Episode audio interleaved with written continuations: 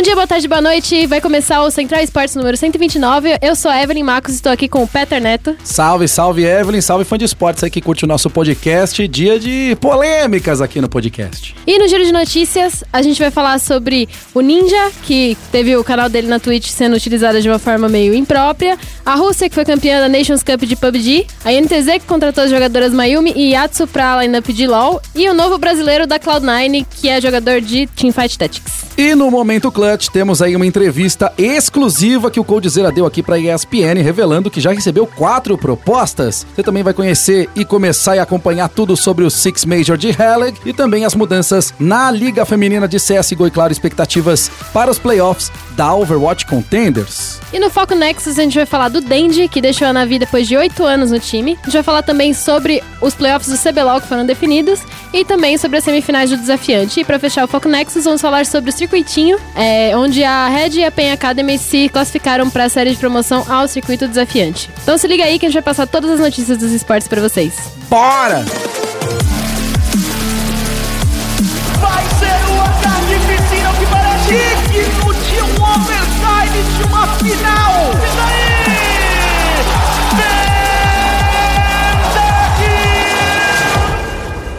Então começando aqui o nosso giro de notícias. E aí, Peter, como é que você tá? Tô bem, tô bem, tô tranquilo, trabalhando bastante, graças a Deus. Tem dia que a noite é dia, tem dia que de dia é noite, mas estamos sempre antenados aqui nas situações. A primeira notícia que é bem polêmica, já andei lendo bastante coisa sobre aí, tenho, tenho algumas opiniões já formadas. Pois é, eu também, né? A gente vai falar um pouquinho sobre o canal do Ninja na Twitch, que foi utilizado para divulgar pornografia. Não necessariamente dessa, dessa forma, né? Mas aconteceu. É, o Ninja, ele postou um vídeo no, no Twitter dele é, nesse domingo sobre a Twitch estar utilizando o canal dele de uma forma que ele não permitiu que isso acontecesse. Ele afirmou nesse vídeo que a plataforma tem usado seu canal offline, né? Porque agora ele tá no Mixer, para divulgar outras transmissões sem a sua permissão. O caso se tornou inadmissível pro Ninja quando, segundo ele, uma das transmissões divulgadas no seu endereço exibia pornografia. Você chegou a ver isso, Peter? Cheguei, vi, realmente concordo com o Ninja no 100%, gênero, número e grau. É inadmissível que a Twitch faça isso. E a saída dele, para quem achou que tinha sido pacífica, não foi nem um pouco, né? Foi bem conturbada. É porque não tá explanado no mercado exatamente como foi essa saída, mas a saída não foi amistosa, na minha opinião e na minha visão.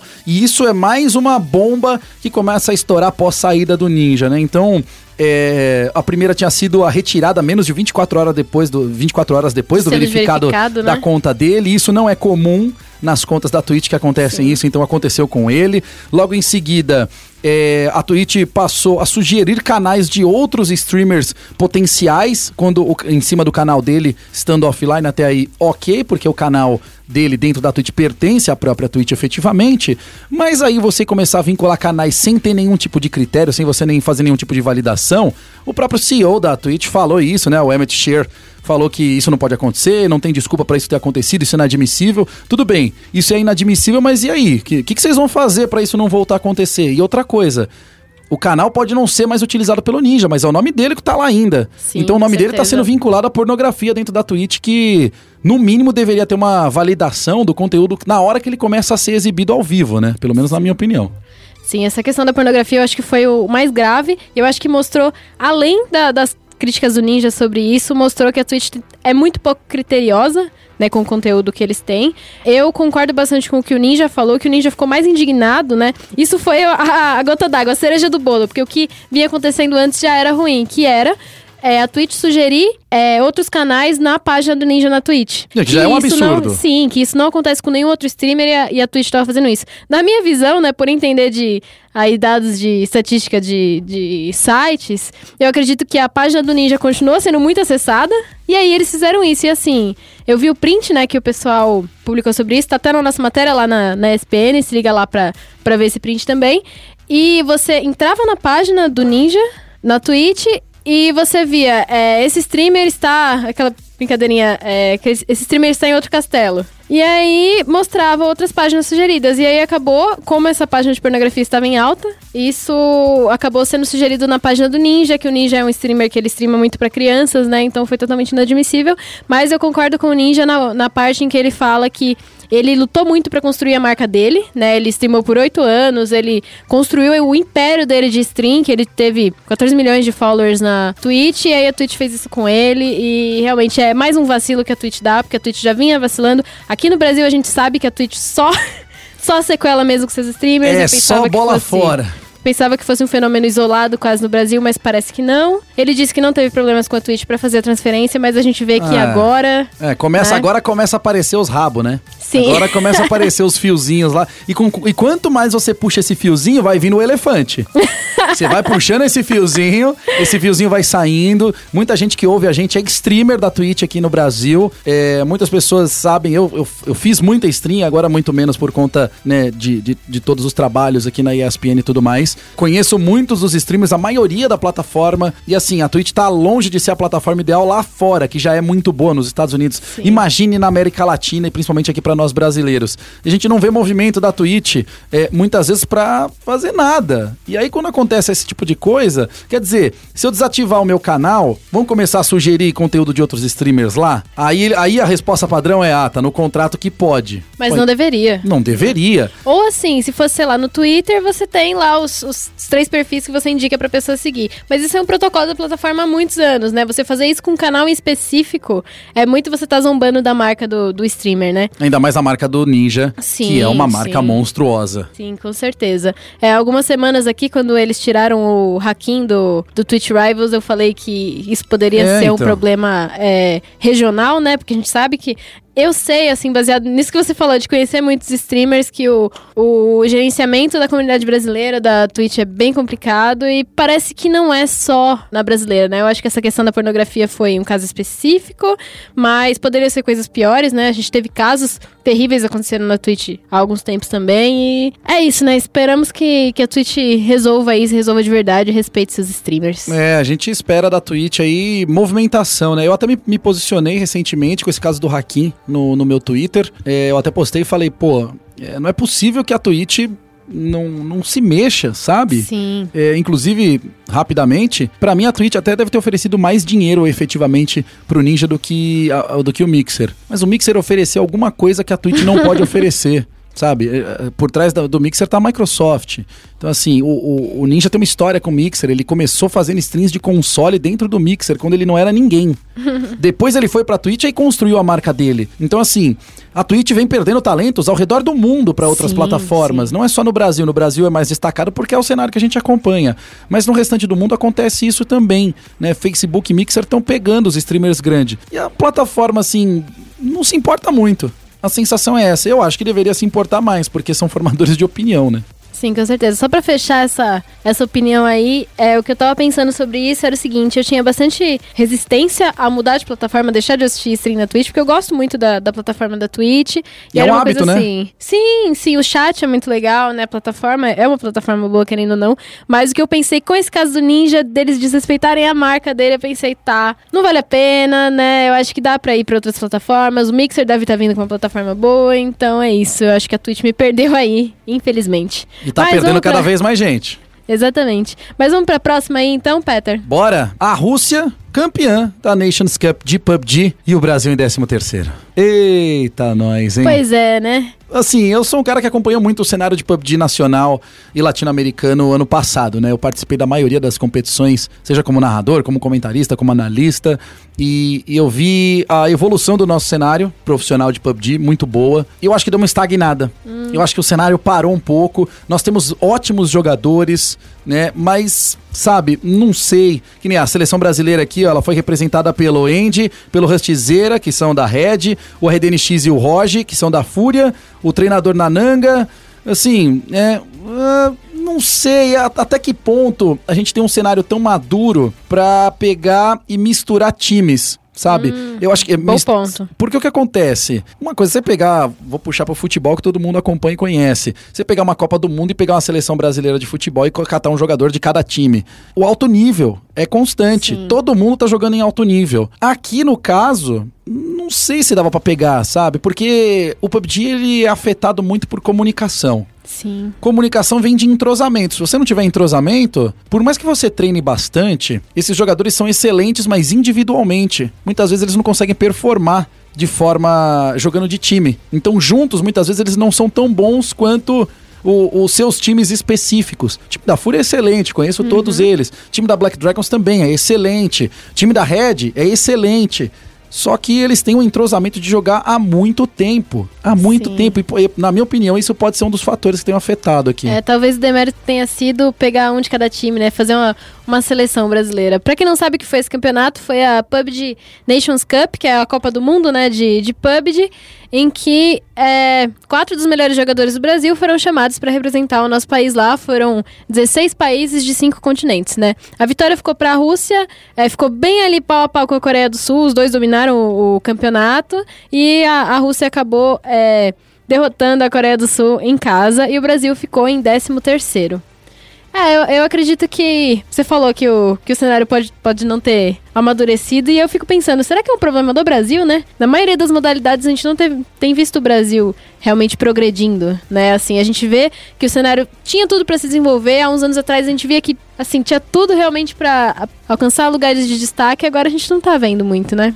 É, eu vou te falar que recentemente com o Fortnite, os meninos têm um futuro promissor e eu acho que até o momento é a modalidade que pode dar um pouquinho mais de alegria pro brasileiro. Porque o que acontece? No restante das modalidades, na minha opinião, a gente vai pra fora e vai, vai tomar taca. Não tem essa, não tem essa. Tem gente que não gosta que, que eu fale isso. Eu já fui muito criticado no Twitter, inclusive, falando sobre isso. A galera veio me cornetar e na hora que aconteceu, o silêncio sepulcral, né? Ninguém falou nada. Porque é muito fácil se posicionar depois, né, do acontecimento, Sim. mas tem que se posicionar antes, se você quiser participar da, da brincadeirinha. Então, assim, na maioria das modalidades, por mais que somos brasileiros, né? Gostamos dos times nas, em todas as modalidades que representam o nosso país, que representam a gente, mas, pô, não dá. A gente pisa fora do Brasil, vral. Pisa fora do Brasil, vral. O Fortnite que foi um pouco melhor, os meninos foram um pouco melhores. E eles Mais foram treinar menos, lá né, fora, mas também. também assim, nada. No duplas foi um negócio muito chato, assim, porque foram 50 duplas, os meninos ficaram em 42, 43, um negócio Nada assim. supra-sumo. Mas eu vou dar um alento pro brasileiro. Vou dar um alento.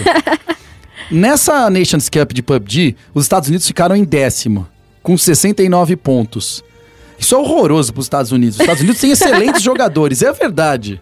É verdade. A Team Liquid, por Tem exemplo... gente pior que a gente. Não, tem gente que, assim, os Estados Unidos em décimo é muito pior que a gente em décimo terceiro, porque o décimo terceiro condiz com a nossa realidade. O décimo não condiz com a realidade do cenário americano. Os jogadores dos Estados Unidos são muito bons. A Team Liquid tem um time excepcional. A Cloud9 tem um time excepcional. Assim, tudo bem, nem sempre são os jogadores do mesmo país, né? Mas sempre tem americano envolvido nisso. Então, os Estados Unidos pegarem um décimo é até mais espantoso pra mim do que o Brasil ficar em décimo terceiro. Agora... o- E a Rússia? É, a Rússia é, é Surpreendeu? surpreendente. Surpreendente. Você acompanhava alguma coisa do cenário russo? Porque eu nem, assim... Então, os russos, eles não são muito conhecidos. Então, são poucos jogadores, assim, que, que chegam muitas vezes pra gente aqui, né, no, no- na América Latina. Então, a não ser quem esmirilha cada um dos jogadores que existe em cada país. Que não é comum, né? Até porque a gente trabalha com várias modalidades é, e o dia, infelizmente, só tem 24 horas. Ele podia em algum momento ter 48, né? Seria muito legal. Mas Rússia me surpreendeu. Canadá me surpreendeu um pouco. Tem, tem bons jogadores do Canadá, mas também pegando um terceiro lugar. O que não me surpreende, obviamente, no top 8 a gente tem um monte de país asiático. Taiwan não, não, não, não surpreende. Tailândia não surpreende, a China não surpreende e, claro, Coreia do Sul, né? Coreia do Sul tem jogadores excepcionais, a equipe da Genji mostrou isso ano passado. É, os caras jogam demais, a comunicação deles é muito boa. E assim, o investimento é monstruoso, o PUBG é gigantesco na Ásia, né? De formas gerais. Eu acho engraçado que o PUBG é, ele é muito grande na Ásia e o Fortnite ele é grande no, aqui no Ocidente, né? Não é a cara do asiático jogar um jogo colorido como o Fortnite. Então, é muito League of Legends isso. tá aí pra botar isso em xeque, né? Mas Então, é que o Ocidente assim, tá revivendo no League no- of Legends, é por causa disso. Mas assim, no gênero FPS, eu não sei. Os caras. É é a cara dos- do, do, do, do, asiático, o, o- o PUBG, sabe? Eu olho pro PUBG eu, eu, eu vejo que é a cara do jogador asiático. É impressionante, eu não vejo como sendo a cara do, do jogador latino-americano, por exemplo. É Assim, Ah, é, um- é, uma- é um feeling que eu tenho, sabe? Olhar pro jogo e falar assim, pô, esse jogo tem cara de Ásia. Esse jogo Aham. tem cara dos Estados Unidos. Esse jogo tem cara cara de que vai- Europa, de que vai sabe? fazer, de que vai dar certo em tal país, né? Eu olho pro FIFA e pra mim tem cara de Brasil. o tem futebol cara de tá na nossa house, tem cara de cultura. churrasco, assim. Tá na nossa cultura. Acho que tá muito envolvido esse negócio da, da cultura, né? Mas surpreendente a Rússia ser campeã, na minha opinião. Uhum, sim. Então vamos pra próxima aí, vamos falar um pouquinho de, de LOLzinho, mas não necessariamente de LOLzinho, do cenário feminino, né? A NTZ concluiu o projeto Invocadoras e contratou a Mayumi e a Yatsu pra lineup de LOL, e elas vão começar aí em 2020. É, a NTZ estava com esse projeto desde o começo do ano, desde março, de que eles decidiram que eles iam contratar uma mulher para a lineup deles de LoL, né? Que é uma, uma iniciativa quase pioneira, né? Teve pouquíssimos, pouquíssimos pouquíssimos acontecimentos em que uma mulher participou de uma lineup de LoL no Brasil. E depois de uma peneira organizada pelo Projeto Sakura, elas selecionaram, eles, né, selecionaram a Mayumi e a Yatsu é, para a lineup deles. É, caso essas atletas sejam realmente escaladas no ano que vem pro CBLOL e realmente subam no palco, vai ser a primeira vez que uma mulher é jogadora de, de League of Legends aqui no Brasil em âmbito profissional. É a única aparição feminina na história, né, é, do cenário brasileiro foi, não foi em um torneio oficial, foi na Superliga 2017 que a Kilt jogou pela CNB nesse momento. Estou extremamente feliz com essa, com essa notícia, com isso que aconteceu. Eu acompanhei a peneira do Projeto Sakura muito de perto, né? Eu gosto muito das meninas de lá, eu gosto muito das meninas que jogaram também. E eu fiquei feliz, assim, com, a, com essas contratações. Espero que dê, que dê bem certo. Ah, é legal porque a gente começa a ver várias iniciativas focadas no público feminino, não só para audiência, mas também para as profissionais. Então a gente vê é, modalidades como o LoL, como o CSGO, então começam a aumentar as iniciativas focando o público feminino. Uma coisa que eu sou. Eu tenho uma opinião que é. é, a gente tem que, ter, tem que ser reticente em não querer separar a audiência. Sim. Então, assim, vamos criar torneios? Ok, acho legal. É, para as meninas. Mas a gente não pode querer criar uma audiência feminina. Isso é ruim para os números, isso é ruim para as profissionais que vão querer viver disso. Porque é fato, a audiência é quem sustenta o ecossistema. E o ecossistema envolve a produtora, envolve o profissional, envolve a equipe de transmissão, envolve, envolve o estúdio, envolve tudo. Então, assim, eu acho que tem que ter essas audiências, mas a gente tem que ter o cuidado de quem for produzir de levar a audiência completa dos outros torneios, principalmente masculinos, que é onde tem mais audiência hoje. Então, o, a audiência masculina ou feminina, ou independente de qual seja, tem que ir pro torneio X masculino, tem que ir pro torneio Y feminino, tem que ir pro torneio W misto. A audiência tem que ser a mesma. A gente, Sim, a gente tem que tomar muito cuidado com isso. Porque se a gente pulverizar a audiência, a gente perde a única justificativa que poderia manter um torneio desse e novos torneios surgirem pro público feminino, que eu acho muito legal, né? Tem umas meninas aí que dão bala que, que muito marmanjo, viu? Você é louco. É, você você deu um bom ponto, né? Porque é uma pessoa que vai assistir um campeonato feminino de Counter-Strike mesmo, ela tem que querer assistir porque ela gosta do jogo, né? Não necessariamente por outros motivos. Eu gosto muito de, de ver a Liga Feminina e tal, e eu, e eu assim, compreendo o seu ponto. E assim, e é legal porque você vê, as meninas gostam de assistir. Você tá aqui pra, pra, pra, pra me desmentir. Você gosta de assistir o campeonato CSGO. Seja homem, seja mulher jogando. Sim, assim como eu penso na audiência de vôlei. É isso. não, não é pensa isso. né, se é feminino ou se é masculino. Exato. É. Então, assim, tem que ser a mesma coisa pro, pro, pra audiência masculina. Quer ver o jogo de CSGO. Sejam as meninas ou sejam os meninos jogando. E Sim. aí, com isso, as meninas conseguem. Porque elas estão elas tão soltas. Hoje não faz parte, né? É, 100% ali, é, organicamente, do, do que já existe. Elas estão ali nascendo à parte. Sim. É importante, mas com o tempo isso tem que se tornar parte de um todo, tem que ser uma coisa só. Temos campeonatos de CSGO. Quem joga? Times femininos, times masculinos, times mistos. Campeonatos femininos, masculinos e mistos. A audiência. A audiência gosta de CSGO. Isso. Pra mim, para mim é o mundo ideal, óbvio. Pode ser azul. Nesse momento pode ser um pouco utópico, tó- é. utópico. Pode ser um pouco mas, utópico. Mas o primeiro passo de criação do ecossistema feminino em várias modalidades, eu acho que já é um bom passo, né? E aí a gente também tem que ensinar a audiência. Querendo, porque bem ou mal, o cara cresceu vendo aquilo, vendo só menino jogar. O cara tem que falar, gente, vamos lá, senta aqui, ó, as meninas, ó as meninas jogando. Aí o cara vai ver as meninas e fala, caramba, as minas estão. É, as meninas. Pô, vou, vou acompanhar. Então bora. Sim. Então, assim, Uhum. sabe, aos poucos. Não vai ser em dois anos. Não vai ser em cinco anos. Isso vai levar dez anos. Ainda mais no Brasil que a coisa é lenta. Sim. Né? Ainda mais É. aqui no Brasil que o, o processo é não só burocrático, mas lento na cabeça também de amadurecimento do público. Então, vai ser um processo que vai levar pelo menos uma geração. Mas eu acho que a gente vai conseguir. A gente, a gente vai estar vivo, espero, pra influenciar aí Uhum, essa sim. mudança. A gente vai falar de ligas femininas né, mais pra frente, da Liga Feminina de Counter-Strike, que eu acho que é a mais expressiva, então vou deixar minha opinião específica sobre isso pra lá. Mas assim, tô muito feliz com isso da, da Mayumi e da Yatsu. É, isso é pra um time misto, né? O time da, de LoL da NTZ agora vai ser misto. E eu fico extremamente feliz. A NTZ a gente sabe que é um, um time que sabe lidar com novos jogadores, que sabe criar talentos. E acho que vai ser muito incrível pras meninas. É, só pra relembrar, não sei se alguém aqui assistiu o campeonato do Projeto Sakura, eu assisti quase todos, gosto muito, muito, muito mesmo de ver o projeto. Até por isso que o, que o Peter falou, de que eu gosto muito de League of Legends, então eu sempre vou, vou assistir os campeonatos. A Yatsu, ela fazia parte do time abatedora de E-Boy, e a Mayumi era do Hantaro Vem Aí. Quem eh, acompanhou era desses times que dominaram o, o campeonato inteiro. Vamos pra próxima aí, então? Bora! O brasileiro Judite é o novo jogador de Teamfight Tactics da Cloud9. Mais uma vez o brasileiro passou a fazer parte da Cloud9 e dessa vez é no Teamfight Tactics. Ele era conhecido aí no cenário competitivo de Heroes of the Storm e agora tornou-se jogador profissional de TFT. Ele já era conhecido no cenário competitivo de esportes, né? Ele representou algumas das maiores organizações do Brasil. Ele foi pro player de Heroes of the Storm da CNB, ele foi da Red também. E também passou pela Space Station, numa experiência internacional. Ele estava aposentado do competitivo quando o HOTS acabou. E agora ele voltou em um novo esporte eletrônico, que é o, o TFT. né? O TFT ele ainda não tem nenhum campeonato marcado para os próximos meses, mas a gente vai ver que o que o TFT ele tem muito a se desenvolver, o Twitch Rivals ele é, movimentou um pouquinho a, a comunidade, né? E eu espero que, que tenha mais campeonatos desse jogo, que eu acho que ele não tem o, o mesmo apelo competitivo que, que os outros jogos têm, mas ele tem um tom de diversão muito legal, né? Tem a Copa Meu Bom do Hakim e tal, e eu acho que vai ser legal acompanhar o TFT. O que, que você acha, Peter? Olha, essa Copa Meu Bom aí, ela é engraçada, viu?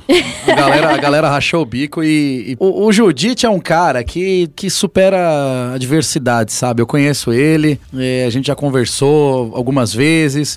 É um cara que veio do Heroes of the Storm que... Né, não, não é maldade nenhuma falar que é um jogo morto. Ah, ele foi para os Estados Unidos tentar alguma coisa juntou dinheiro pra isso, ele se, se autossustentou buscando, fazendo tryout em equipes de Heroes, tentando alguma coisa lá fora, não conseguiu. Aí depois ele volta, se aposenta, para, resolve mudar de jogo, e aí ele começa a treinar um novo jogo que não, não é teoricamente, não, vai. Na prática também não é o jogo que o cara jogava, envolve outras mecânicas, envolve outro pensamento, outro mindset, envolve outra coisa totalmente distinta. Uma coisa é Heroes, outra coisa é TFT. E, e pô, o cara tem a força de vontade e, sabe, é. Como diz o, o, o diálogo no, no filme do, do Rock Balboa. Não é o quanto você aguenta bater, é o quanto você aguenta apanhar e, e sem cair, ou se cair, se levantar.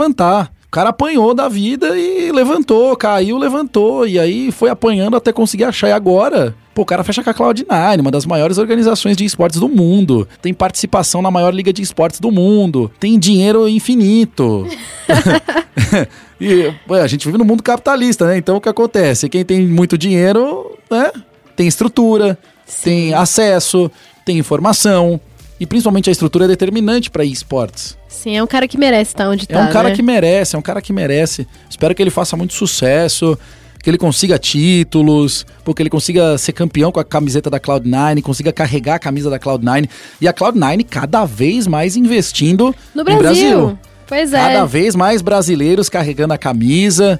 É, a galera acreditando no país. Tem uma. A Cloud9 tem, né? Uma, uma torcida muito grande aqui no, no Brasil. O pessoal gosta da Cloud9. Sim, sim. Essa é a quarta modalidade que a Cloud9 entra. Eles entraram no League of Legends com o Jukes, eles entraram no Apex com o trio brasileiro, entraram no Fortnite também com o time brasileiro e agora estão entrando aí no TFT com o Judite. Famoso Claudião representando. Exatamente. E a gente espera aí que o TFT cresça enquanto cenário para que esse brasileiro consiga realmente prosperar aí no, no cenário. Esse é o fim do nosso giro de notícias. Vamos começar então o, Momento Clutch. Okay, team, follow my command. Bom, no momento clutch, nós temos nada mais nada menos que entrevista com ele, Coldzera. Já foi eleito duas vezes o melhor do mundo no CSGO e ele revela que já recebeu quatro propostas. Em entrevista aqui na ESPN, o Coldzera acabou de sair da MBR, vocês já estão sabendo, como todos nós também. Contou que já recebeu quatro propostas para integrar uma nova lineup de CSGO. Coldzera que, como já mencionado, venceu duas vezes como melhor jogador do mundo, tem três títulos de nível Major no currículo. Ele veio aqui pra SPN fazer a entrevista, né? Eu acompanhei a entrevista. é, e ele falou que é, ele recebeu essas quatro propostas. Ele não, ele não revelou de quais times foram essas propostas, mas ele falou que ele ainda tá estudando qual, qual proposta que ele vai aceitar. É, falou. Ainda vai ter o Major, tem uma dança das cadeiras sempre depois do Major, o Sterlader Major de, de Berlim, que vai terminar agora em, em setembro. Ele falou que ele vai realmente esperar um pouquinho pra ver as propostas dele. Ele também mencionou nessa entrevista, olha só, meta de trabalho. Falar que a questão financeira é o menor dos, pro- dos problemas. Olha, eu tenho essa meta de, de trabalho também, hein? pois é, né? Que a- as prioridades dele realmente pra é, escolher qual vai ser o novo time dele é com quem ele vai jogar, como que a organização é, qual a estrutura que, que ele vai ter dentro dessa organização e que esses são fatores que ele preza muito mais do que realmente dinheiro e essas coisas mais superficiais. Ele que ele não quer fazer nada com pressa e ele deu essas declarações aqui pra pra SPN falando que ele tá tranquilo e que se ele ficar um tempinho sem jogar não tem não tem problema porque ele aí acha que pode voltar com tudo. É, acho que é o Code, né? Não, não tem o que falar, né? Code the Beast. Não, o cara é um monstro. Ele tem espaço em qualquer equipe do mundo de CSGO. Qualquer equipe gostaria de ter o Code. E assim, o cara tá com fome de, de vencer, né? Sim, com o cara certeza. tá com fome de vencer, faz um tempo que, que, que não, não sai, a coisa não desenrola lá na MBR pra ele. ele Pra ele- eles todos, né? é, Mas não, pra todos os ele, jogadores, mas ele, ele, ele se mostra incomodado com essa falta de vitórias, de títulos expressivos, sabe? Sim. É, Ele tinha falado também pra gente que em 2018 ele pensou em sair também. Tá vendo? E O, o cara, o cara, quando o cara tem fome, ninguém segura o cara. Quando o cara tem fome, ele vai pra cima, irmão. Ninguém segura ele. Aí ele vai agora, obviamente, pensar na vida, né? Antes de tomar uma decisão. Eu também pensaria, porque é uma decisão importante. O cara não vai pra certeza. qualquer lugar, ele quer ir pra algum lugar que ele seja parte de um projeto vencedor. E, e as opções são gigantes, né? Quatro, quatro propostas, imagino que não são quatro propostas de times pequenos, de times inexpressivos. Agora resta saber qual que ele vai escolher. Eu tô bem curioso, pra falar a verdade. É, eu também. Aí tô no, tô no hype pra saber onde é, que o, onde é que o Codizera vai. Quem quiser ver essa entrevista, tá lá no nosso site da SPN. Vocês podem ver, foi um vídeo com o Luciano Amaral. E a entrevista tá muito bacana. É, ele falou, inclusive, na entrevista que, também que é, ele. Independente de onde ele vai, ele vai continuar sendo brasileiro, ele vai continuar sendo o, o coach da torcida brasileira e que a gente pode continuar é, acompanhando ele aí. Coldzera é um, é um jogador de ouro, é um cara de ouro e assistam aí essa, essa entrevista bem bacana. E saindo um pouquinho do CS, a gente vai falar do Six Major, que começou. A gente tá gravando aqui na segunda e o Major começou na, na segunda-feira e vai até domingo. Decidi falar um pouquinho aqui do, do Major no, no podcast para passar mais a agenda para vocês. É, a fase de grupos do, do Major vai acontecer entre segunda e quarta. Provavelmente o podcast vai sair na quarta, então você já deve ter acompanhado isso. Mas os playoffs começam na sexta-feira. É, a primeira série é às 11 da manhã, a segunda é às 2 da tarde, a terceira é às 5 da tarde e a última série das quartas de final acontece às 8 da noite.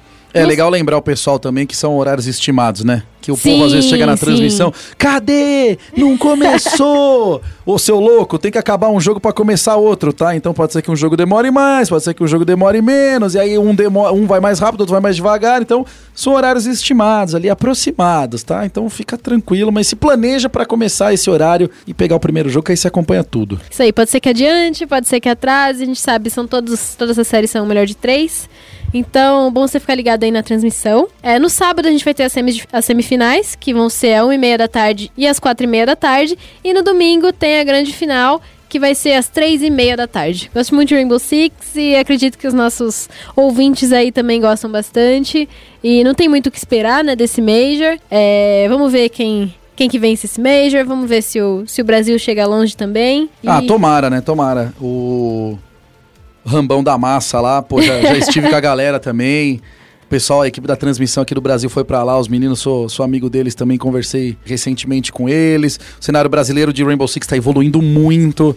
Alguns novos talentos surgindo, e isso é legal, é uma coisa importante. Eu acho que até precisa surgir mais talentos. Precisam aparecer uns jovens jogadores aí pra daqui 10, 15 anos a gente ter um novo Zigueira, sabe? Sim. É, Agora que a- o Zig aposentou. é, então, pô, a gente precisa renovar a safra. É bem importante a participação dos brasileiros lá fora para dar visibilidade para os jovens que estão começando a jogar agora em ligas menores, né? Nos campeonatos regionais, falarem, pô, pode ser que eu esteja lá um dia. Então, a participação do Brasil. Como em outras modalidades, muitas vezes é complicado. Tudo bem que a gente já foi campeão mundial de Rainbow Six, inclusive, né? Com o pessoal da Team Liquid, com a lineup que o Zig tava. Mas seria muito legal ver também agora a MBR acabou de, de, de entrar oficialmente no Rainbow Sim. Six, né? A gente tava falando de, de, de MBR agora há pouco, de Codezera e tudo mais. Seria muito legal se a MBR já pensou, traz, na primeira participação de um Major de Rainbow Six, já traz um título. Então, putz, seria incrível, mas é muito difícil. Sim, o, Brasil tem, de- tem devido resultado um pouco nos últimos majors aí, nos últimos campeonatos. A gente não tem ido muito longe. Você fala dos talentos, né? A gente já tem dois novos talentos aí no, no Major mesmo, que é o Ion e o Muzi. E eu espero que realmente esse Major traga resultados um pouquinho melhores. É, eu não sei se realmente vai acontecer, porque o Brasil não tá na melhor situação e a Europa a gente tá vendo que tá vindo muito, muito, muito forte. Mas eu espero que o Rainbow Six volte a ser essa modalidade que dá bastante orgulho pra gente, porque a gente sabe que eles podem dar muito, muito, muito orgulho pra gente. Então vamos voltar aí pro Counter-Strike pra falar de Liga Feminina. E Liga Feminina de CSGO, então, ó, Gamers Club divulgou oficialmente mudanças na Liga Feminina de Counter-Strike e dentre as principais novidades, duas chamam mais atenção. O novo formato da temporada, que vai ser trimestral, e a premiação total foi de 6 mil no final desse período. As alterações já vinham sendo adaptadas, mas foram confirmadas apenas na quarta-feira, dia 8. O formato vai continuar igual, com as equipes divididas em dois grupos, mas a formação desses grupos de cada equipe ranqueará outras equipes de acordo com a habilidade dos seus adversários. Ao final de tudo, cada clube terá um seed e uma formação dos grupos que será feita com base nessa situação. Basicamente, vai funcionar como foi feito no Intel Extreme Masters de Katowice deste ano de 2019. Para você participar da Liga Feminina, não é necessário ter uma conta premium, basta estar cadastrado na plataforma e preencher um formulário para receber a medalha da Liga. Apenas jogadoras com medalha poderão entrar na disputa. Pois é, a Liga Feminina aí vem com algumas mudanças, né? Agora é por rank que as partidas são organizadas. É, acredito que a liga vai crescer bastante agora. Uma outra novidade muito legal dessa dessa temporada da Liga Feminina é que todas as partidas vão ser transmitidas, finalmente. Muito legal, muito legal. E as, as inscrições ainda estão abertas. Se você joga CS aí, a menina, vai pra Liga Feminina. Vamos, vamos jogar um CSzinho aí. Até dia 16, inclusive, desse mês de agosto. Sim, tá, tá pra acabar aí, mas ainda, ainda dá tempo. Corre. É, ainda não foi fechada a lista de participantes, mas já estão confirmadas no torneio a Pen Gaming, que tá dominando aí o cenário de Counter-Strike há muitos anos, há dois anos, acredito. A Cade, a NTZ, a Imperial, a Team One Red, a New Eagles, a Isurus, a Nice Try, a Sem Chorar e a AKV. Ó, vários nomes aí de peso do- das organizações de esportes. É bem legal ver isso acontecendo. O que eu gostaria de ver são equipes com um pouquinho mais de ousadia para destronar, por exemplo, a Pen Gaming. Porque o que acontece? Quando você tem uma equipe que domina um, um cenário competitivo de qualquer modalidade, de qualquer gênero, você não tem um grande motivo para as pessoas assistirem. Pô, vou assistir esse jogo, porque vou dar um exemplo aqui, né? A gente tava falando é, de, de LoL agora há pouco. Pô, vou assistir PEN versus INTZ, um dos maiores clássicos do League of Legends. Vou assistir um PEN, cê é louco.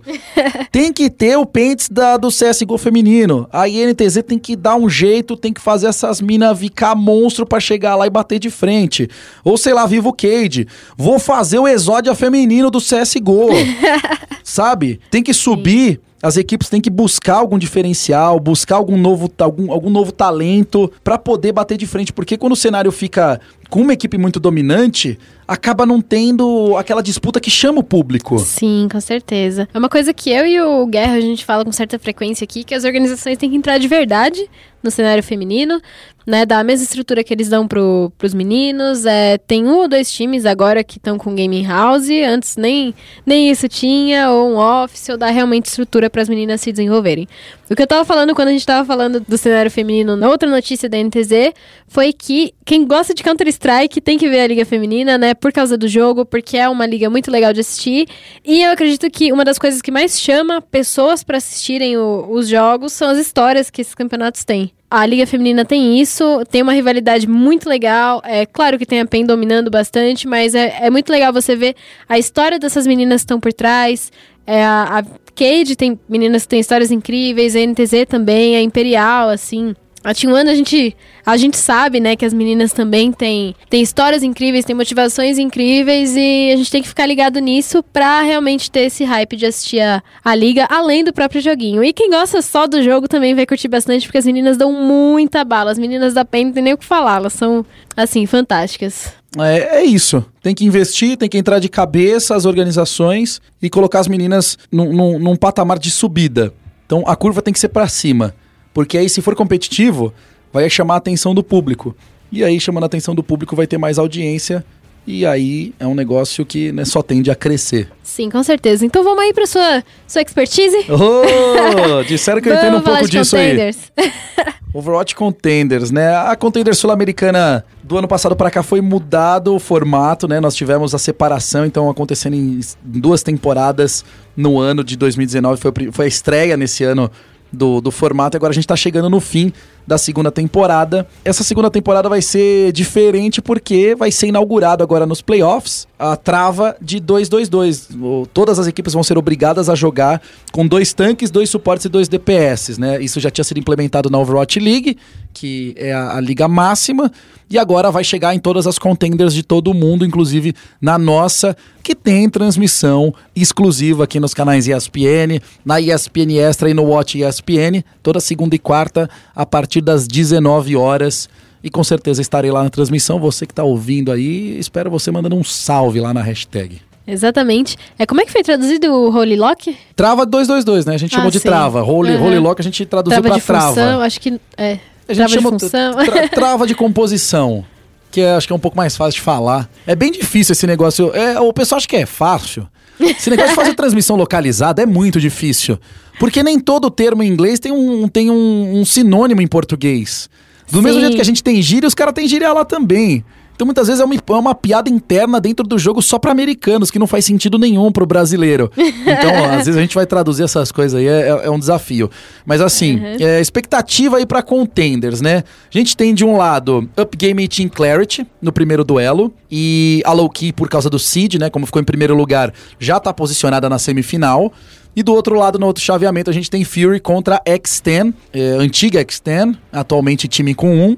E aí, a Pinguinos também, que pegou o, o segundo colocado na classificação da temporada regular, já esperando na outra chave do- da semifinal também. E aí, mas o que, que você acha que vai dar nesse playoff aí da Contenders? A Team Clarity tem uma chance muito grande de classificar. Eu gostaria muito que a Team Clarity passasse por tudo que ela fez no ano. Sim. Ela não teve um ano bom, a primeira season da Team Clarity não foi boa. Eles voltaram para essa segunda temporada muito melhores. Eles começaram com tudo, deram muito trabalho pra low key. Os meninos estão treinando, eles estão focados e eles chegam agora nos playoffs com uma chance de enfrentar key de novo numa semifinal. Eu acho que é a chance da Team Clarity. A Up Gaming é um bom time, é um time organizado, são jogadores que estão juntos há um bom tempo, então isso faz diferença dentro do Overwatch, porque são seis cabeças pensando e tomando decisões a cada segundo. Então o entrosamento é muito importante no Overwatch. Eu sempre destaco isso nas transmissões. E aqui não vai ser diferente. Pra mim, a Team Clarity tem chance e Up Gaming também. Esse jogo é o mais difícil, talvez, de dar uma previsão. Agora, na outra, na outra quarta de final, que é Fury e time com um, né? Antiga X10, a Fury vai ganhar pra mim. vai ganhar por quê? Porque tá junto há muito tempo, joga de uma forma muito mais coesa e eles conseguem se adaptar melhor que a time com um. A time com um Cara, teve muitas dificuldades não condizentes com um time que chega numas quartas de final aqui de playoffs pra mim. Pra falar um pouquinho sobre a Fury, porque a gente tava acompanhando nessa Contenders e a Fury foi um time que chegou assim com tudo, né? Que é, alcançou a liderança e bateu de frente com a Pinguinos durante a Contenders inteira. E aí acabou não se classificando direto para as primeiras chaves da, dos playoffs. O que aconteceu com a, com a Fury nesse finalzinho de campeonato? O pessoal aprendeu a jogar contra eles. Vixe. É isso que aconteceu. Por que que acontece? A Fury, ela foi muito mal na temporada regular da primeira, da primeira season, né? A, a, a fase regular da primeira temporada da Fury foi horrorosa. Eles tanto que eles se classificaram no saldo de mapas. Nossa. Não foi nem por pontos, eles se classificaram no saldo de mapas. Então, assim, foi muito na bacia das almas. E de repente eles chegaram na final contra a Loki. Então falaram: peraí, mano, o que, que esses caras estão fazendo? Como assim? Ninguém esperava o Fara Mercy que eles fazem, né? O, o Shinigami com a Win98, que inclusive é uma menina que joga demais. Manda muito. Demais, demais. A Mercy dela é absurda de monstro. Ela tem uma percepção de jogo muito boa, porque pra você jogar de Mercy você tem que ter uma percepção de jogo muito boa. Ela é um suporte incrível, ela jogando de Lúcio também é muito boa. Então, assim, eles fazem uma dupla, esses dois, o Shinigami e a Win98, que era, era difícil de bater. Na primeira temporada ninguém conseguia fazer isso, tanto que eles chegaram na final. E numa melhor de sete, foi, foi difícil. Foi 4 a 3 pra Loki. A Loki venceu no último mapa, venceu lá em Junkertown. Não foi fácil. Na segunda temporada, eu acho que as equipes já se prepararam pra receber essa duplinha, Farah Mercy, Shinigami e Win98. Então, as equipes estudaram um pouco mais a Fury. O que era uma equipe é, despretensiosa na primeira temporada, na segunda temporada já era uma equipe que, olha, vamos assistir o VOD desse povo jogando e vamos entender o que, que eles fazem pra gente Pessoal não ser pego de respeitou. surpresa. Então respeitaram mais, falaram assim, ó, a Fury tem muito potencial. E eu acho que eles eles não se acomodaram, mas eu acho que eles não tentaram mudar nada. Essa trava de composição de 2-2-2 vai trazer uma bagunça generalizada pra esse, pra esse meta agora e pro campeonato. Vai ser muito legal. Gosto assim, assim que é bom. É, assim que é legal, força os caras a sair da zona de conforto. E assim, a, a Fury já jogava muitas vezes num 2-2-2. Eles têm DPS bons, o suporte é muito bom, o tanque é bom, então os jogadores são muito bons nas suas especialidades de posição. Eu acho que a Fury é uma equipe que vai se dar bem com isso. A time com um, não, não, não vejo aqui conseguindo ganhar da Fury. Pra mim, a Fury passa. E aí a Fury vai ter a chance de, de, de se vingar contra a Pinguinos na semifinal. A Pinguinos que surpreendeu muito. Ninguém esperava, antiga lineup da Isurus, nossos manitos. Eles que muitas vezes foram atropelados pela Low-Key. né? a gente cansou de ver a Low-Key, antiga BGH, passando por cima. Eu, eu imagino que devemos ter uma final. É difícil falar, mas eu vou falar. eu acho que a gente vai ter repeteco da final da primeira temporada. Vai ser Low-Key e Fury. Você acha que a Pinguinos não passa? Eu acho que a Fury vai dar um jeito de passar pela Pinguinos. Tem, tem muito material novo sobre a Pinguinos recente jogando bem. Não tem muito material sobre a Fury. A Fury vai precisar mudar. A- quem mais vai sofrer mudanças pra jogo aqui, pra estilo de jogo? A Fury com o 2-2-2, pra mim, e a Up Gaming. A Team Clarity já tem mais ou menos como que vai funcionar, deu algumas amostras já na fase regular testando. A Low-Key é muito difícil. Os meninos pegaram entrosamento com os novos jogadores já. A gente viu durante a fase regular, inclusive, destaquei isso. Então, a Loki voltou a ser o grande gigante a ser batido. Eles já pegaram ritmo, engataram ali a terceira marcha e estão descendo o barrancão loucos. E a Pinguinos, eu não sei aí com esse 2-2-2. Não sei até onde os caras estão prontos para essa adaptação, entendeu? Vai ser, vai ser legal, vai ser legal. E claro, na telinha da ESPN, né? Com, com exclusividade. Gosto. Gosto mais que lasanha. Sim. Pra mim, eu acho que a final fica entre Loki e ou Fury ou, ou Pinguinos. Eu não consigo dar um palpite entre essas duas. Assim, eu dei um palpite meramente cego. Você sabe que eu posso. Não, eu, eu posso falar que caramba, foi um gênio, acertei. Eu posso falar, tipo, caramba, chutei, chutei totalmente errado. É assim, é um chute, claramente. Muito difícil de prever, muito difícil. Mas na- no chaveamento de cima é um pouco mais fácil, né? A Loki estando no chaveamento é muito complicado. Up Game Clarity não tem, não tem força hoje pra vencer a Loki. Agora a Fury, a Fury tem força pra vencer a Pinguinos. E a time com 1, na antiga Extend, não tem força nem pra vencer Fury nem Pinguinos. Se vencer a Fury, vai ser uma surpresa tal qual foi a Fury na primeira temporada. E aí é uma bela de uma história pra contar. Então a gente encerra aqui o nosso momento clutch e vamos falar de MOBA. Chama aí o Foco Nexus. Bem-vindo a Summer's Rift. E depois de mais de sete anos na Navi, o Dendi tá saindo da organização, né? Ele foi anunciado pela Navi nessa última semana fora do time. É o Dendi esse que ganhou o primeiro da International pela Navi. Depois de ter ganhado o primeiro TI pela Navi, ele também foi vice do TI de 2012 e do TI de 2013. Depois de 2014, no entanto, ele não conseguiu engatar os melhores resultados aí no Dotinha. O Dendi, ele passou por algumas transferências nesse último ano. Ele tinha saído da Navi é, como empréstimo, ele foi pra Tiger, se eu não me engano, e aí não, não engatou lá, e aí ficou meio meio na Navi, meio fora da Navi, não conseguiu engatar direito. Dendi que é uma lenda do Dota, né? Mas ele não tá conseguindo realmente apresentar os melhores resultados. E agora. É, a Navi anunciou que ele realmente deixou de estar na, na lineup, ele não faz mais parte da organização. O pessoal falou que o Dendi poderia ter ficado na Navi para fazer marketing, para fazer parte, para ser embaixador, como o FNX é do, do IBR, né? Justamente por ser essa figura tão representativa da Navi. Mas ele não, ele realmente não, não vai ficar. Mas no Twitter dele ele falou que ele não tá deixando o cenário de Dota 2, que ele vai continuar jogando é, e que ele não tá se aposentando, mas que ele tá procurando aí novos times. É, vamos ver aí para onde o Dendi vai agora. É, né? É o famoso, gente, tô, tô, tô aí. É, Só na pista. Tô na pista. Mandou aquele zap pro, pro, pro, pros contatinhos antigos. Oi sumida, oi sumida, oi sumida. Você nem se tem contatinho, né? Ele tá casado com a Navi, oito anos. Mandou pros contatinhos da, da era que era jovem, né? Que era adolescente e tal. E aí, sumida? Como é que era aquele tempo da escola, né? Lembra, meu, que a gente lá na hora do recreio. é, então agora tá, tá caçando assunto, né, o Dendi agora. Mas claramente ele deve estar tá caçando assunto bem tranquilo aí. E tranquilizou a galera pelo Twitter também, porque os jovens de hoje em dia, eles ficam aflitos quando seus ídolos vão sair dos times. É impressionante, né? Eu não me incluo em jovem porque eu já tô com, né, pra lá de 30, então... já viu. Pois é. é, mas esperamos aí que o, que o Dendi consiga arrumar um, um time que realmente satisfaça as necessidades dele, porque ele é um, um excelente jogador, aí uma lenda do cenário e espero ver o Dendi voltando a jogar, quem sabe do lado dos brasileiros, né?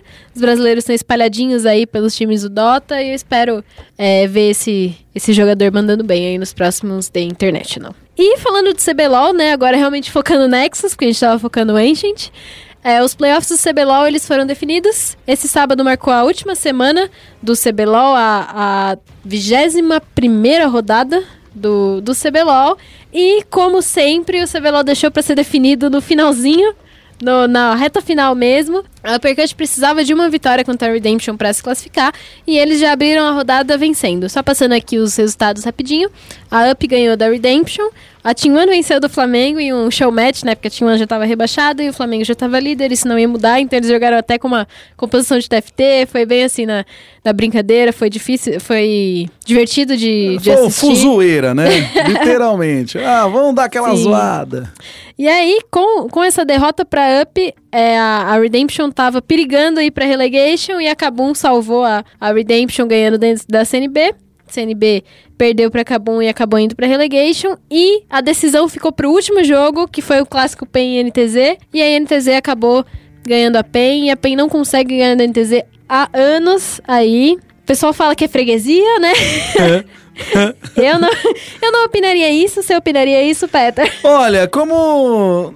Não me odeiem, se não ganha faz anos é freguês mesmo, mano. CPF na nota e tudo mais, velho. O freguês sempre tem razão e é isso, a vida é isso aí. Alguém vai me odiar, mas nem Jesus agradou todo mundo. Paciência, tá na hora, tem que. Não quer ser chamado de freguês, tem que ganhar, pô. Simples assim. Mas aí, tamo junto, hein, guys? Não fiquem tristes. eu não gosto de falar nem de clássico, porque eu acho que o LoL é um esporte muito novo pra você falar que existe um clássico. É. Mas o pessoal fala, né? E, e é isso aí, eu não vou opinar. Dá pra, sobre dizer, dá pra dizer que é uma das rivalidades mais antigas, se você não quiser falar que é um clássico, uma das rivalidades mais antigas no, no jogo. Sim, Acho que fica e, uma, de uma forma mais branda. e uma das maiores rivalidades do Brasil, assim, sem, sem dúvida. Ah, com certeza, né? Até torcedores de outras modalidades de ambas as organizações, muitas vezes, né? Falam, não, a gente vai ganhar, não, a gente vai ganhar e tal. Ah, é legal isso, eu acho que é legal. E é isso que isso tem que criar, isso tem que existir. As duas organizações fazem um bom trabalho em volta disso, né? De Uhum. criar esse, esse duelo entre eles, né? Mas, obviamente, né, gente, vamos lá, tudo com muito amor e, e- e nenhum ódio, tá? Por gentileza. Sim, fazer com que seja mais do que um jogo, né?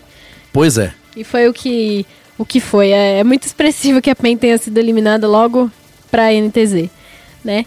Mas é isso, agora passou a fase de pontos, acabou e a gente vai ficar uma semana aí sem CBLOL, porque nessa nesse final de semana tem a final do desafiante e na próxima semana a gente vai ter as semifinais do CBLOL que foram definidas com esses confrontos. O Flamengo, que ficou em primeiro lugar na fase de pontos, vai enfrentar a Uppercut, que ficou em quarto lugar, e a Kabum, que ficou em segundo lugar, mas assim, vice-líder o campeonato inteiro e líder em alguns momentos, é, vai enfrentar a INTZ no domingo, dia 25. Você acompanha alguma coisa de CBLOL, Peter? Olha, eu acompanho muito por cima, principalmente pelo Twitter. É, por ser um, um gênero de jogo que eu não trabalho, né? Que é o MOBA. E por Ah, ser- compreensível. né, e por ser, pô, eu já acompanho umas cinco modalidades. e, e como a gente comentou no começo, né, do podcast, pô, o dia só tem 24 horas. É uma loucura, né? Mas como eu acompanho é, cinco, umas cinco modalidades já, e é uma modalidade MOBA que eu não trabalho, então eu vejo muito superficial, vejo muito macro. Então eu vejo o que, o que a gente publica aqui na ESPN, eu vejo as notícias que saem no site. O Twitter é uma bela de uma fonte de informação pra gente que eu sempre acompanho. E aí eu fico ligado, ó, fulano venceu. Por exemplo, eu já sabia que a T1 já tava rebaixada, a CNB tá lá no- na rabeira também, quase que dá a mãozinha pra T1, o negócio tava ruim pro, pro, Tava pro pessoal. A gente sabe que a Kabum voltou com novos talentos, então tem uma chance de buscar um título de novo. Da última vez, o duelo com o Flamengo, ninguém esperava que a NTZ conseguisse alguma coisa e conseguiu. Então, assim, eu, eu, eu tô por fora, mas tô por dentro. Sim, eu tô. Eu tô por dentro, né? Ainda bem, ufa, ainda bem que você Sim. tá aqui comigo e manja tudo e mais um pouco. Então eu já vou te passar, né, as coisas que eu. Meus pensamentos sobre essas semifinais. Então eu me manda, manda aí, manda aí que eu vou absorver. Eu pessoalmente tô bem ansiosa aí pra essas semis. Eu acho muito difícil a Percante conseguir ganhar do, do Flamengo. Eu acho que o Flamengo, ele conseguiu nesse split fazer uma coisa que eles não fizeram no split passado, que eu acredito que foi o tiro no pé deles. Conseguiram perder esse split. E o fato deles terem realmente perdido algumas partidas nesse, nessa fase de pontos, eu acho que vai dar muita força pra eles nos playoffs. Eles não têm mais um, um recorde a ser batido, eles não têm mais esse ego deles pra alimentar, então eu acredito que eles vão vir fortes aí pra semi. Eu acho muito improvável a Uppercut ganhar, mas se eles ganharem, vai ser um show bem interessante de, de se assistir. E Kabum e NTZ, eu acabo pensando a mesma coisa. Kabum tá vindo muito forte. Eu quero muito ver esse Wiser em uma, em uma MD5. Quero ver ele contra o, o Tai. O pessoal tava brincando que era Wiser e The Tai, que um dos melhores jogadores do mundo é o, é o que é da, da Invictus, se eu não me engano. E esse- eu acho que essa semifinal aí vai ser bem legal. E só pra reforçar também, a semifinal vai ser no dia 24 e no dia 25 e a grande final vai ser no dia 8 de setembro, lá no Rio de Janeiro. Bom, Cabum e NTZ vai ser um jogo explosivo, hein? Vai, vai Com perdão sim. do trocadilho. Olha, É, NTZ surpreendeu esse split passado, né? Não, não sabemos também se eles podem é um aí jogo que é difícil de opinar, né, também. Sim, se eu, se eu fosse a Kabum, eu ficaria com um pouco de medo, mas eu acho difícil a, a NTZ vencer esse time aí. É, achavam a, a NTZ difícil a NTZ vencer o Flamengo também, né? É, Ah, sim. Eu não quero- eu só, não quero só fazendo aqui o advogado do diabo. Eu não quero fazer esse papel, porque eu não achava. Mas... Eu achava que a NTZ poderia sim ganhar do Flamengo, Ah, ganhou, então- né? Mas. Bom, é, o- claramente o segundo jogo vai ser emocionante, né? O jogo com a Uppercut ali do Flamengo já, com todo respeito ao Uppercut, mas o Flamengo tem números e números não mentem. Eu adoro números porque eles não mentem pra gente. né? Sim, sim. E agora entre Cabum e NTZ ali é um pouquinho mais turbulento. Mas além de pegada. CBLOL tem desafiante, né? Circuito desafiante também que o bicho vai pegar lá. Eu quero saber de você aí, quem que vai jogar e quem que vai rolar e quem que você aposta também. Vixe, a É. gente tá indo aí pro final do circuito brasileiro de, de League of Legends, todo o circuito, né? A gente falou do Tier 1, que é o CBLOL. Aí tem o Tier 2, que é o CD, que a gente vai passar agora. E também tem o circuitinho, o Tier 3, que é a baguncinha que eu mais gosto nesse cenário. Mas a gente não vai falar disso ainda agora. As semifinais, elas já tinham sido definidas na semana retrasada, na semana passada. E provavelmente ao momento que você assiste, esse, que você ouve esse podcast, já deve ter sido definida. Mas os confrontos vão ser na segunda-feira entre Vivo Cage e Evan Liberty. E na terça-feira entre Red Kennedy e Pro Game, que eu acho que é onde o bicho vai pegar. Ah, é?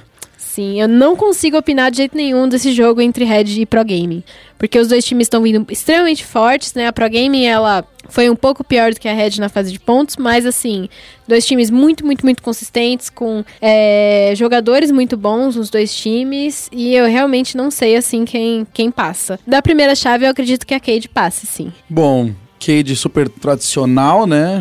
Sim, de um lado, do outro, Interessante essa subidinha da, da Pro Gaming aí, né? Sim, a Cade ela tava vindo já de um, de um momento de reestruturação, né? Inclusive, é, ouvintes, é, a gente fez uma matéria com o Lorenzo, que ele é da diretoria da Cade no começo do split e ele falou pra gente sobre esse momento de reestruturação da Cade, que eles sempre traziam estrelas e agora eles estão trazendo jogadores novos, eles estão com um jogo muito bom, extremamente consistente e a gente tem que ver aí o que essa Cade vai mostrar pra gente na semifinal. E aí tem a, a Red Pro Game que eu não faço a menor ideia, porque realmente é times muito bons. Pra grande final, eu opino que a Cade passa. Eu não, eu acho muito difícil a, a Van passar. E da segunda chave eu não consigo não sei quem, quem vai passar. Eu só sei que, é, independente de quem passar entre esses três times, vai ser muito bem recebido no CBLOL, porque vai estar tá vindo com, com um excelente desempenho aí. Ah, bom, é acompanhar, né? Vivo Cade, eu gosto dessa história de apostar em talentos, igual a Kabum fez, né? Em jovens, jovens talentos, Sim. igual a Cade tá fazendo também. Acho que é um negócio que é. É o futuro. Hum, É muito difícil não dar retorno, né? Porque Você- mesmo. Você precisa reciclar a, a- a geração de jogadores. E se você ficar sempre com o, o- o- o medalhão, né? A gente vê isso muito no futebol, né? Fazendo mais uma analogia com o futebol, mas você fica com os medalhões sempre, você não vai estar dependente deles. Assim, eu acho que essa proposta de investir é um negócio que é a longo prazo. E se a, a Cade subir, eu acho que seria legal a Cade subir. Pra gente ter dois times, pelo menos, com essa proposta de jovens talentos, que seria a Kabum e a Cade no CBLOL. Seria legal. Mas eu vou falar que eu também não sei opinar aqui, não. Se você não sabe, imagina eu. Mas seria legal, assim, pela proposta e pelo projeto de reestruturação a Cade subir, pra coroar, né, o, o, o trabalho e o planejamento. Uhum, a Pro Gaming também tava nesse, nesse projeto aí. Vamos ver, né? Vamos ver o que, que vai dar nesse, nessa final que vai ser no sábado e vai começar a uma da tarde. Então, pra terminar aí pra, de falar do, do circuito de League of Legends, a gente vai falar da parte mais legal de todas, que é o circuitinho, nosso Tier 3, que é Ninguém é a de bagunça. ninguém. Você fala aí que gosta de novos talentos, aqui que estão os novos talentos, os bons, os ruins, todos. É, Os É bons ótimo. os ruins. Ah! é, Da hora, da Eu hora. sempre falo pro Guerra aqui que sempre que aparece uma galera totalmente random, assim, no, no CBLOL, tipo, você vê um, um time e aí eles estão com reserva e você fala, quem é esse cara? E eu sei quem é, porque eu acompanho o Tier 3. Veio lá do Tier 3. pessoal da Renzo, tudo eu, eu sabia quem era também por causa disso. E nesse, nessa última semana a gente teve o- os playoffs do circuitinho, que é a, classificada, que é a classificatória pro circuito desafiante, pra quem não, não sabe. É, e a gente teve uma grande surpresa, eu acho que foi a, uma surpresa ainda maior do que o, realmente os classificados, que foi o Santos não classificou. O Santos que tá aí tentando vaga pelo terceiro split consecutivo e eles não conseguiram se classificar e eles perderam a vaga deles, né, na, na semifinal da classificatória em um 2 a 0 sofrido pro, pra PEN Academy. Eu acredito que eles não esperavam, a gente não esperava, a torcida não esperava. E eu acho que o Santos agora tá numa, numa posição bem complicada por não ter conseguido aí. A gente, acho que você tá mais familiarizado até com times de esporte tradicional tentando entrar nos esportes. O cara não, não pode chegar simplesmente e falar assim, ah, agora estou no, nos esportes. Tem que analisar a situação, quanto que você tem pra investir. Você vai contratar um cara experiente, vai colocar jovens talentos em volta? Não, você vai fazer peneira pra pegar todo mundo novo que nunca, que não tem experiência profissional em competições. Você vai fazer um mesclado. Tem que ter um planejamento aí, né? A PEN e, e a Red mostram isso com equipes Academy. Eles têm um know-how de esportes Sim. muito grande, né? O Flamengo tomou um cuidado. O Flamengo fez ali peneira quando montou seu time, trouxe uns caras já cascudo, né? Trouxe, eles fizeram um misturado ali. Tem que você tem que ter um equilíbrio. Eu acho assim, o Santos teve uma experiência com esportes no passado em várias modalidades. Não foi a que o clube esperava. E a gente sabe que já faz uns dois anos, mais ou menos, eles estão aí se reestruturando e se reinventando. Parece que não vinga, né? Mas cadê? Dois anos de reestruturação, meu amigo. Os caras estão levantando prédio em dois anos. Ô. e aí, os caras estão cavando o túnel de metrô em dois anos. Cadê? Não é aqui em São Paulo, tá? Que fique claro. Aqui em São Paulo leva uns 10 pra fazer uma São Paulo é mais estação. complicada a coisa, né? Mas assim, é, acho que tava na hora do, do, do Santos começar a mostrar um pouquinho mais de resultado, dado todo, né? Não fizeram tanto alarde, mas vamos lá, anunciaram e tudo mais. Santos voltou. Tem torcedor do Santos aí que trabalha, né, no CBLOL. Espero que ele não fique velhinho antes do time dele, né, conseguir chegar aí no, no CBLOL e tudo mais. Não queria falar o nome dele, Tichinha, mas enfim, né? Ô Ticha, um abraço pra você aí, eu sei que você ouve. Pô, espero que você ainda esteja jovem quando seu time conseguir chegar no CBLOL, mas do jeito que tá, os torcedores vão estar na terceira idade, viu? E é uma piada de propósito. Mas Ah. amo, amo todos vocês. Eu acho que o Santos, no- nos esportes no geral, ele tá. Eu não sei se eu posso falar numa fase complicada, porque como a gente tinha falado, Não nunca começou a fase! né? Eu fico decepcionada, pra ser honesta, com o Santos enquanto organização, porque eles tinham uma line muito boa de Counter-Strike masculino, eles perderam a line pra Imperial, eles tinham uma... Pra Imperial? É, acho que foi pra Imperial. Tinha eles tinham de uma CSGO line de. CSGO feminino que dominava também o cenário atrás da, da PEN um pouco, mas dominavam, e eles perderam a line também. Eu acredito que a proposta dele, a premissa deles pra entrar no Tier 3 no, no League of Legends, que foi através do Tier 3, ela fazia muito sentido na época que eles anunciaram. Hoje em dia, o Tier 3 de League of Legends não é o mesmo. Ele tem medalhões, né? Pessoas com. organizações com o know-how de, de esportes tentando entrar, e eu acho que não é mais suficiente a. A estrutura do Santos, não sei, né, pra realmente o que o Santos tá almejando. E eu espero que esse time é, venha com outras maneiras de, de, de vencer nessa organização, porque até agora a gente não tá vendo. E assim, era um time que tinha tudo pra dar certo, era um time, uma lineup com, com cinco jogadores muito, muito, muito bons, é, alguns que são novos, alguns que já têm muita experiência, como o Napon e o Baiano, e todos eles muito bons, e aí acabou não dando certo, não sei porquê, né, a PEN acabou é, levando a, melhor aí, a Red ganhou na, na série superior, aí na chave superior. Agora eles vão jogar aí o, as classificatórias para o circuito desafiante contra a Falco e a Rensga aí no, nos dias 19 e 20 de agosto. Essas são mais duas séries que eu não sei opinar. Eu não sei se a Rensga vai conseguir manter a vaga deles. Eu também não sei sobre a Falco, porque a Falco é um mistério que aconteceu nesse time, esse split. E a gente só pode aí esperar, acompanhar e ver no que vai dar aí nesse, nessa parte de baixo do competitivo de League of Legends. Bom, é isso, né? Duelos improváveis, difíceis de prever. Acho que isso é muito legal pra galera que curte o, o LoLzinho ter tantas possibilidades de acontecimentos, porque não fica um negócio óbvio, né? Quanto menos óbvio, melhor pra quem tá curtindo a transmissão e pra quem tá fazendo a transmissão também, né? Sim. Eu, como narrador, pô, eu, eu não gosto de fazer um jogo one-sided que a gente fala, né? Sim. Fazer um jogo que já é óbvio quem vai ganhar. Então, quanto mais disputado, tanto pra audiência quanto pra gente que faz o jogo, é muito legal, né? Então, pros narradores de LoL, com certeza, pra, pra equipe de transmissão, pra todo mundo é melhor. E quanto mais disputado aí, eu acho que é mais divertido. E quanto menos você puder fazer previsões, né, de, de, de quem passa, mais legal é, porque você dá trabalho pros analistas também. Aí tem discussão e vem número. Não, mas esse número é favorável. Não, mas esse número é contra. Mas nessa situação, isso.